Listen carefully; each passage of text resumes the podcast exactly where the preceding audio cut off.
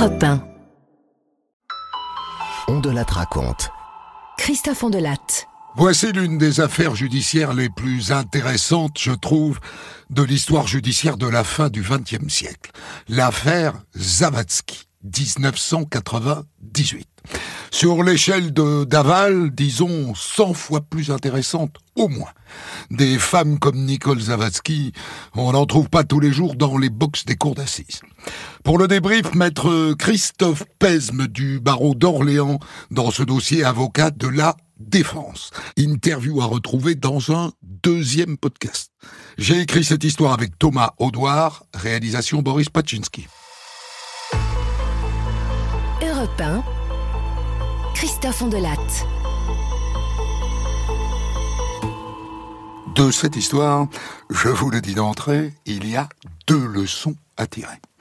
La première, j'en parle souvent, prenez-le comme un conseil d'ami. Quand vous ne voulez plus de votre femme ou de votre mari et que vous préférez votre amant ou votre maîtresse, divorcez. C'est tellement plus simple.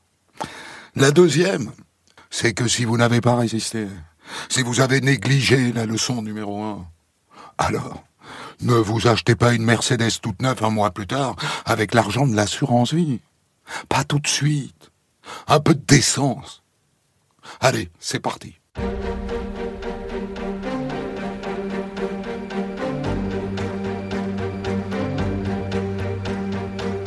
Ça commence comme ça. Un jour de mars 1998, à Sougy, près d'Orléans, Jean-Paul Zavatsky meurt dans son lit.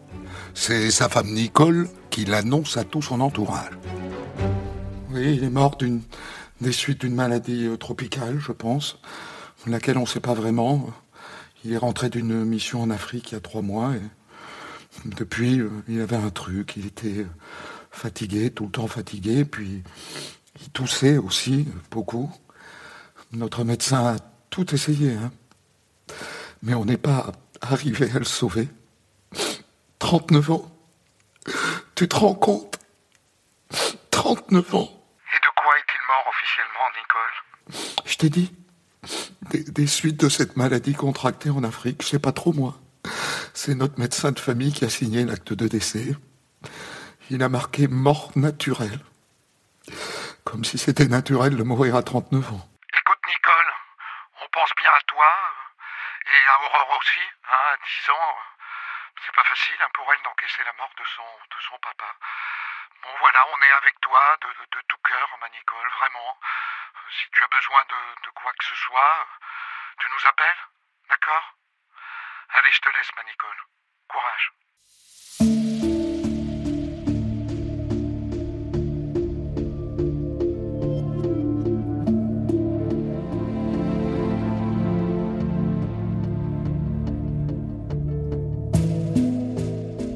Effectivement, Jean-Paul venait de faire un long séjour en Afrique, au Gabon. Il était militaire, major, dans l'armée de l'air. Plus précisément, mécanicien de bord sur Transal. Il est mort de l'une de ces saloperies qu'on attrape là-bas. Et pourtant, c'était un costaud, hein, Jean-Paul. Un mètre 90, baraqué, une montagne de muscles. Le médecin de famille a tout fait pour le requinquer, mais la maladie a gagné. Ces fichus virus africains, parfois, bah y a rien à faire.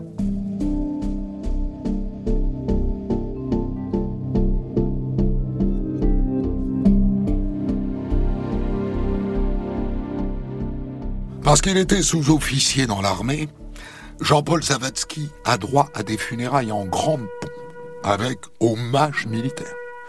Toute la base aérienne d'Orléans au garde à vous.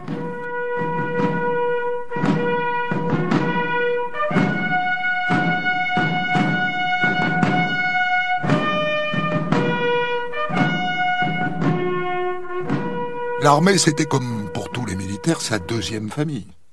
Alors ils sont là, en uniforme, le visage sombre, entourant sa femme, sa petite fille, ses amis, ses parents, ses voisins. Douloureuse cérémonie. Très douloureuse. Jean-Paul est inhumé au cimetière de Châteauneuf-sur-Cher. Et voilà. Va falloir trouver le chemin d'une nouvelle vie. Une vie sans lui.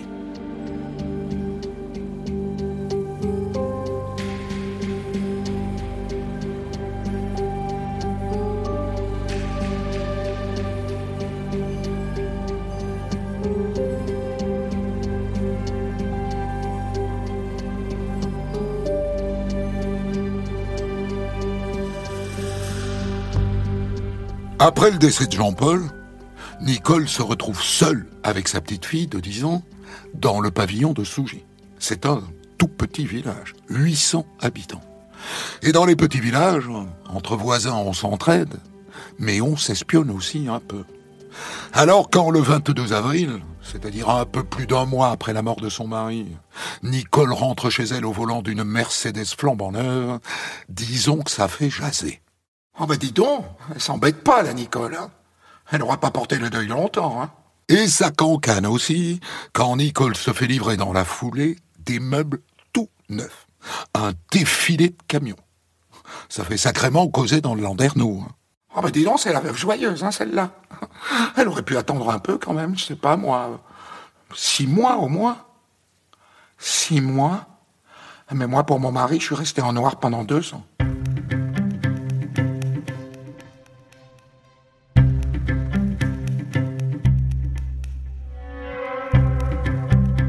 D'accord. Mais c'était une autre époque. En vérité, ce qui choque les gens, ce n'est pas qu'elle ait touché de l'argent à la mort de son mari. Chacun sait par exemple que quand quelqu'un meurt, les assurances crédit de la maison épongent la part du défunt. Et qu'il y a les assurances vie. Rien d'anormal à ça. Après un décès, c'est toujours comme ça. Il y a de sordides conséquences financières. Non, ce qui choque les gens, c'est qu'elle ne se montre pas plus discrète dans la dépense. Ce qui les choque, c'est le manque de décence. Et puisqu'on est dans les commérages, il y a autre chose qui se dit sous le manteau dans le lotissement où vivent Nicole et sa petite fille. J'ai encore vu le docteur Trouillard-Perrault aller chez elle hier soir. Je me demande ce qui fricote ces deux-là.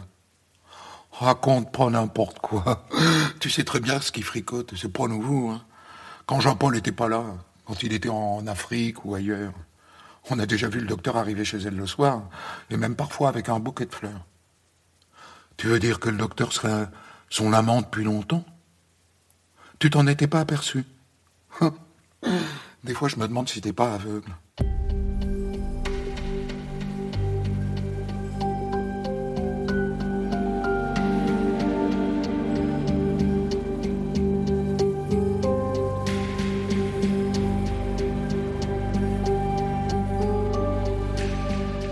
Le pauvre Jean-Paul Zavetsky avait des cornes il ne passait plus les portes. Mais là encore, ça arrive. Mais quand les voisins font l'addition, le cocufiage, la Mercedes, les meubles neufs, et surtout cette mort bizarre, disons que ça ouvre des hypothèses. Et ces hypothèses finissent par arriver aux oreilles de l'armée. L'armée où déjà, pour dire les choses franchement, on se posait des questions. Moi, j'avoue que j'ai pas trop compris pourquoi Jean-Paul n'avait pas été pris en charge par un médecin militaire. Hein. Les maladies tropicales, c'est pas trop la spécialité d'un généraliste. Hein. Et puis, s'il a attrapé cette maladie en mission, bah, il aurait dû se faire prendre en charge par l'armée, quoi. Il y a un truc qui colle pas hein, dans cette histoire. Ouais, sans compter que sa maladie, euh, bah, on sait toujours pas ce que c'est. Hein. Et que dans tout l'équipage du Transal, il y en a pas un qui a attrapé quoi que ce soit.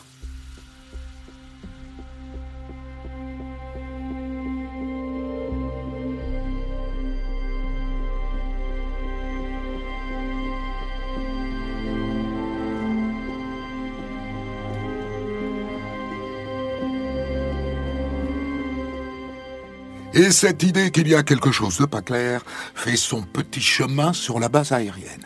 Et elle finit par arriver aux oreilles du colonel, qui suggère aux gendarmes de réaliser une autopsie.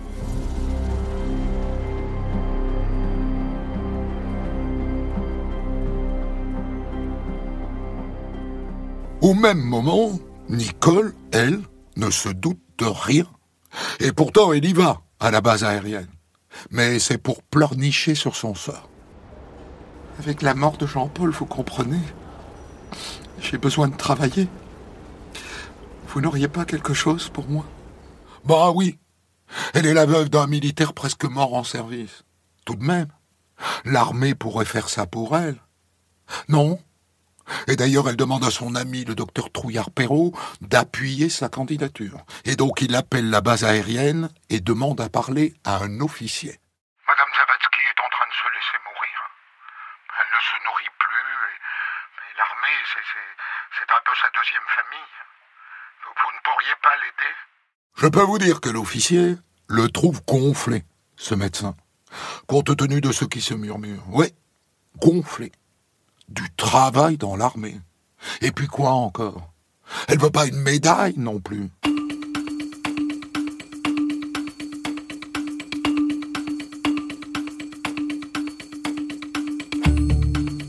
La suite est logique. Le colonel voulait une autopsie à vos ordres, mon colonel. Trois mois après la mort de Jean-Paul, les gendarmes d'Orléans débarquent au cimetière de Châteauneuf-sur-Cher. Ils ont un mandat du juge pour exhumer le cercueil du major Zavatsky. L'accès au cimetière, naturellement, est bouclé. Mais voilà qu'une femme avec un gros bouquet de fleurs fait tout un cinéma pour entrer. Je suis Madame Nicole Zavatsky. Je veux aller me recueillir sur la tombe de mon mari. Laissez-moi passer. Désolé, madame. Une opération de gendarmerie est en cours. Faudra revenir plus tard. Elle ne savait pas qu'on allait déterrer son mari en vue d'une autopsie. Elle tombe là par hasard, pile au moment où ça se complique pour elle. Et donc un officier vient lui expliquer. Nous sommes en train d'exhumer le corps de votre mari, madame. Vous ne pouvez pas entrer. Le corps de mon mari? Vous, l'exhumez?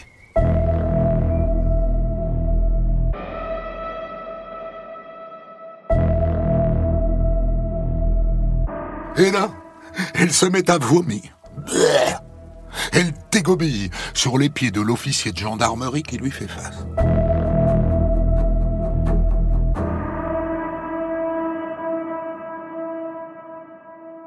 Immédiatement, l'un des gendarmes présents appelle discrètement le juge d'instruction.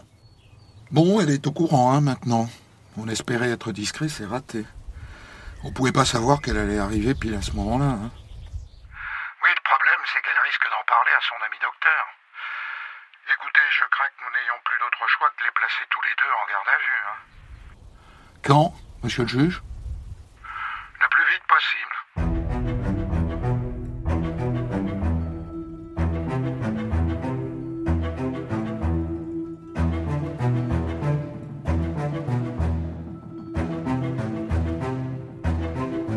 Et le plus vite possible, c'est maintenant. Bien sûr, il aurait mieux valu attendre les résultats de l'autopsie. Le cercueil a été emmené à l'Institut médico-légal de Paris. Si tout va bien, on aura le rapport dans 48 heures. Et une garde à vue, ça dure 48 heures. Va falloir jouer finement. Très finement. Nicole Zavatsky est entendue la première. Et ça commence mal. Le docteur Trouillard-Perrault Mon amant Non mais ça va pas. Vous dites n'importe quoi. C'est mon médecin de famille, rien de plus, je vous assure. Et concernant la mort de son mari, elle ne comprend pas. Le matin même, dit-elle, il était en pleine santé, et il lui a préparé un copieux petit déjeuner. Copieux. Il l'a mangé, dit-elle, avec appétit. Pensez donc. Et après, il est mort d'un coup. Qu'est-ce que vous voulez lui opposer? Sans les résultats de l'autopsie, impossible de la contredire.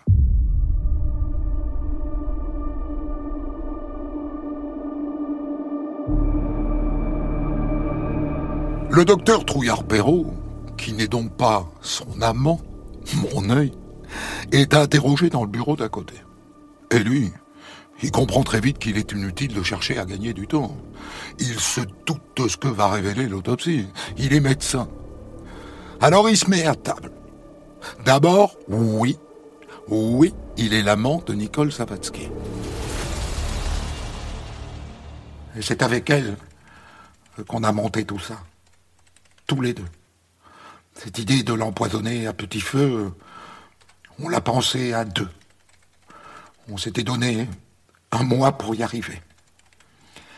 Quand Jean-Paul Zavatsky est rentré du Gabon, il était un peu fatigué. Alors je lui ai prescrit du magnésium, et puis Nicole a remplacé discrètement le magnésium par de l'hypoglycémion. C'est comme ça que ça a commencé. L'hypoglycémiant, c'est un médicament qu'on donne d'habitude aux diabétiques pour faire baisser leur taux de sucre. Mais c'est un médoc à manier avec précaution. Mais à lui seul, l'hypoglycémiant ne peut pas expliquer la mort de Jean-Paul. Il ne mourrait pas. Alors j'ai fini par lui faire une injection de chlorure de potassium. Mais là encore, il résistait, c'était incroyable. Alors je lui ai donné un cocktail de bêta-bloquant et d'antiarythmique, et aussi de la digitaline. Et quand Nicole, le lendemain, m'a dit qu'avec tout ça, il était encore vivant, j'en revenais pas, quoi. Alors le matin, ben, je suis venu lui faire une, une d'insuline. Voilà.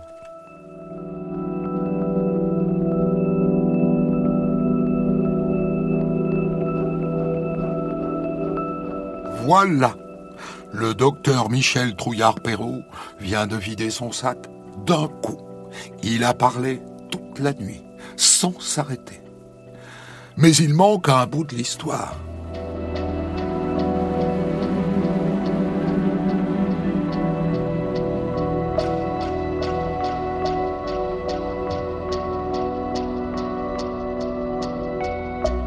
Maintenant qu'il a soulagé sa conscience, le bon docteur Trouillard-Perrault doit expliquer aux gendarmes pourquoi lui, brave médecin de campagne et pompier volontaire à 16 heures, est devenu soudain un assassin. Un homme qui a méthodiquement empoisonné et achevé son rival amoureux. Je reconnais que je suis fou, fou amoureux de Nicole, fou. Ça fait huit ans qu'on est amants. J'ai même quitté ma femme hein, pour elle. Si j'ai fait ça, c'est pour la sauver. C'est pour la protéger de son mari. De quoi parlez-vous, monsieur? Je comprends pas. Eh bien, il l'a batté. Il l'a violée.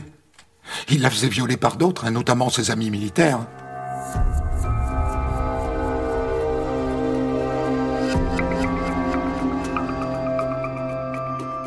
Le gendarme qui mène l'interrogatoire en reste bouche bée. Parce que ça, lui et ses collègues ne le savaient pas.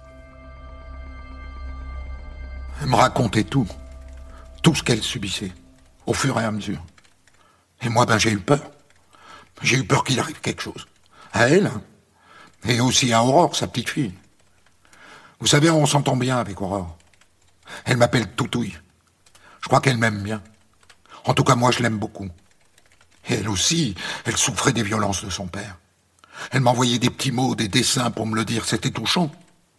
Et d'ailleurs, je les ai gardés, ces petits mots. Je pourrais vous les montrer. Elle m'appelait à l'aide. Et il n'y a pas qu'elle qui m'appelait à l'aide. Hein. Il y avait aussi la tante de Nicole, Julie. Elle me disait souvent qu'il fallait faire quelque chose. Alors je sais que ce que j'ai fait, ben, c'est impardonnable. Mais j'ai fait tout ça pour protéger Nicole et Aurore.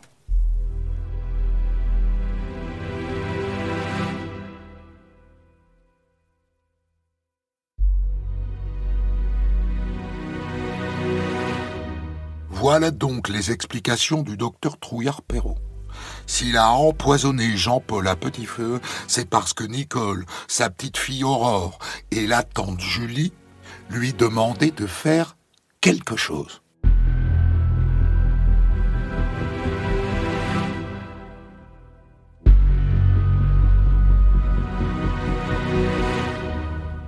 Quand dans le bureau d'à côté, le gendarme qui interroge Nicole lui apprend que le docteur a tout avoué.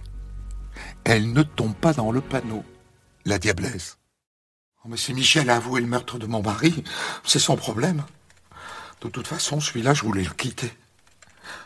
C'est sans doute pour ça d'ailleurs qu'il a empoisonné Jean-Paul. Mais moi, j'y suis pour rien.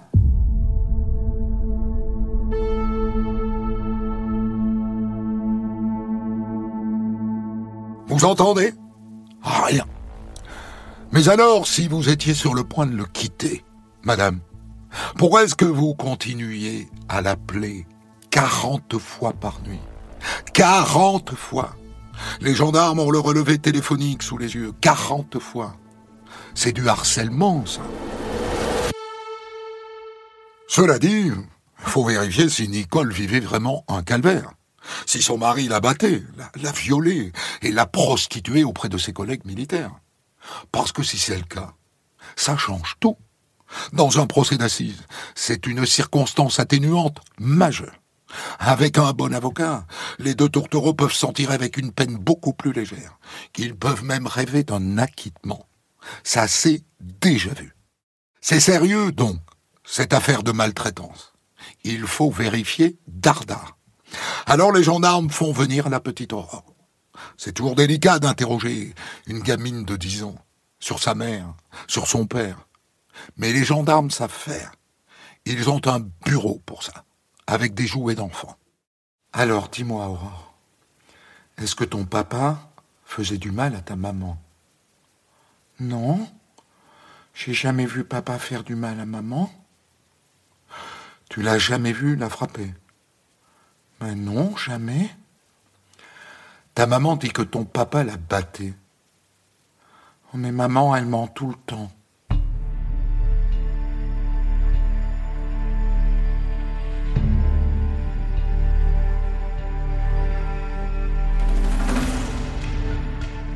Et ça, les gendarmes vont vite le comprendre. Nicole Zavatsky est une mythomane de première bourre, une papesse de la mythomanie. Exemple, elle travaille dans une maison de retraite où elle est secrétaire. Ses collègues disent qu'un jour, elle leur a raconté que son mari avait coupé la tête d'un âne et que la scène s'était déroulée dans leur maison de vacances du Cher. La vérification ne prend pas beaucoup de temps. Les Zavatsky n'ont jamais eu de résidence secondaire dans le Cher. Jamais.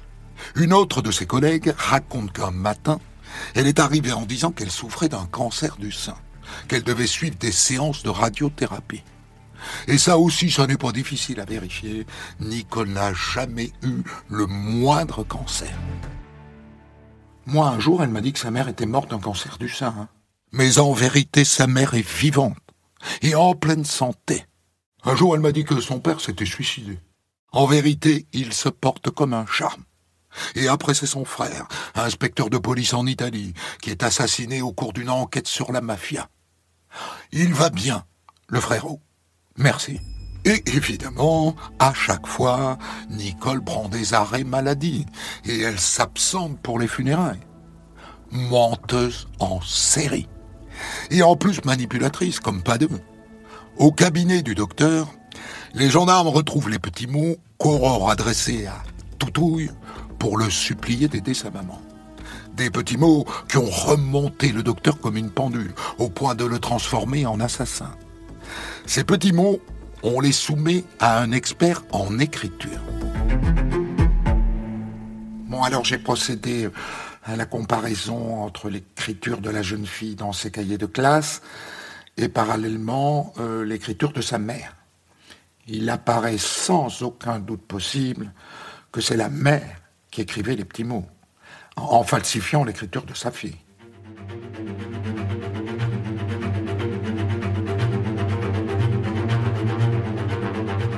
C'est monstrueux. La mère utilisait sa fille pour manipuler son amant et l'amener à tuer son mari, c'est-à-dire le père d'Aurore. Cette femme est une manipulatrice de haut vol.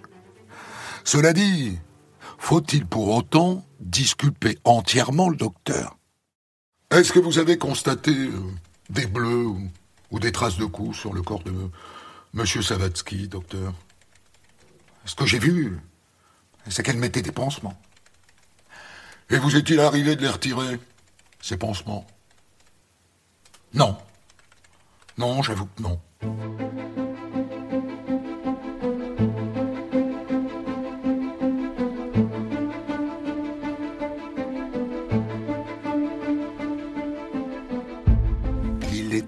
Aveuglé.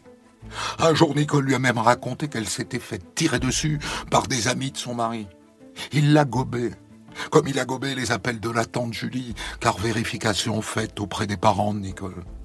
Il n'y a pas de tante Julie. Les appels de la tante Julie au docteur pour la convaincre de la souffrance de Nicole, c'était Nicole elle-même. Et lui ne l'a pas reconnue au téléphone. Il était envoûté. Il raconte qu'un jour, elle a voulu lui présenter cette tante Julie, mais que malheureusement, elle n'a pas pu venir. Et pour cause. Il la croira même, lui, le docteur en médecine, quand elle lui dira un jour qu'elle est enceinte de lui. Il lui signe un congé maternité. L'amour rend aveugle, dit-on. Cette affaire en est la parfaite illustration.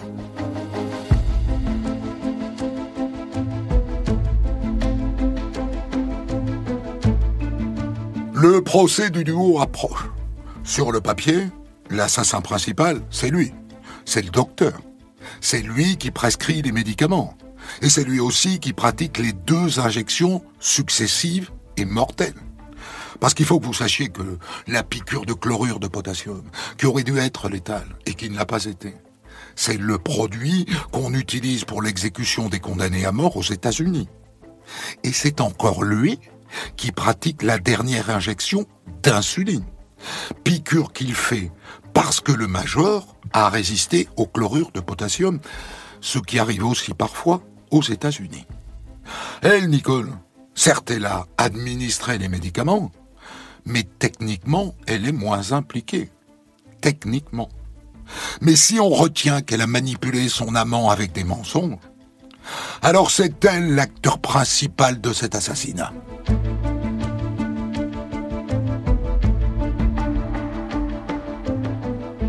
Le procès de Nicole Zavatsky et du docteur Trouillard-Perrault s'ouvre le 20 juin 2001 à Orléans.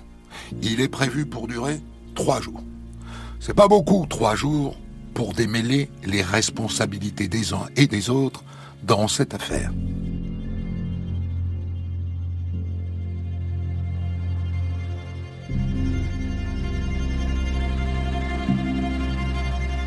Pour Nicole, ça part mal elle reste accrochée à ses mensonges. Madame, nous savons par le témoignage de votre famille que vous n'avez pas de tante qui se prénomme Julie. Ah, mais c'est pas vrai ça. Elle existe bel et bien, hein, ma tante Julie. Tout comme elle maintient qu'au moment de la mort de son mari, elle avait quitté son amant alors qu'il y a au dossier la trace de 373 appels de son téléphone vers le téléphone du docteur Trouillard-Perrault pour le seul mois de mars, le mois de crime. Elle s'enferme dans ses mensonges. Elle en est comme prisonnière. Évidemment, dans ce procès express, on attend beaucoup de l'expert psychiatre, le docteur Masson. Nous avons détecté chez elle des traits de toute évidence manipulateurs, hystériques et pervers. En revanche, chez Michel Trouillard-Perrault, le médecin n'a trouvé aucune déviance.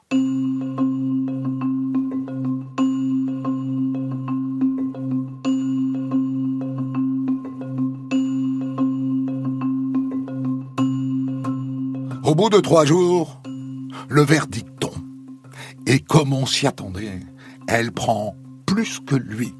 Lui qui a donné la mort et condamné moins durement qu'elle, qui l'a manipulé d'un bout à l'autre. Nicole Zavatsky est condamné à 25 ans de réclusion criminelle et Michel Trouillard-Perrault à 20 ans.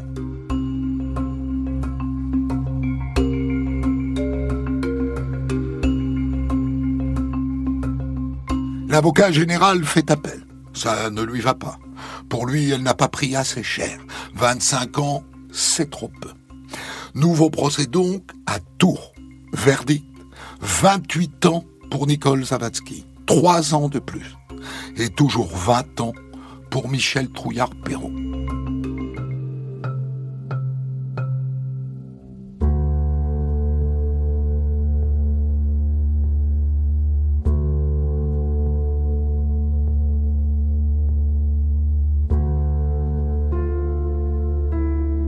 J'en reviens aux deux leçons à tirer de cette histoire. La première, mieux vaut divorcer que tuer. C'est ce que Nicole Zavatsky aurait dû faire. Mais sans doute son esprit tordu n'aurait pas pu s'en contenter. La deuxième leçon, c'est que quand on a tué, il faut se faire discret. Ne pas acheter de Mercedes dans la foulée. Parce que si elle n'avait pas joué les veuves joyeuses, allez savoir si elle n'aurait pas commis le crime parfait.